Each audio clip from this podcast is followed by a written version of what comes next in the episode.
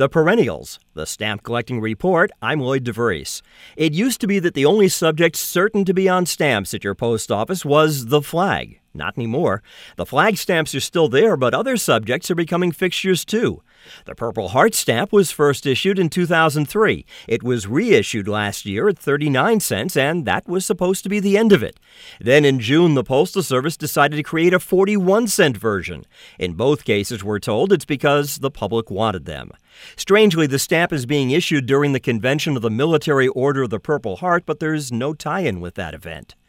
Another stamp you'll always find is Breast Cancer Research. First issued in 1998, it was only supposed to stay on sale for a few years, then make way for other charity stamps. But supporters have campaigned successfully to keep it in stock. Both stamps have powerful backers in the Senate, Hillary Clinton and Dianne Feinstein, respectively.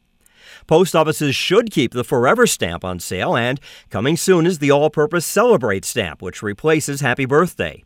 And at least at certain times of the year, you should find various holiday stamps Eid, Kwanzaa, Hanukkah, and of course, Christmas. I'm Lloyd DeVries of the Virtual Stamp Club. For more about stamps and stamp collecting, visit virtualstampclub.com.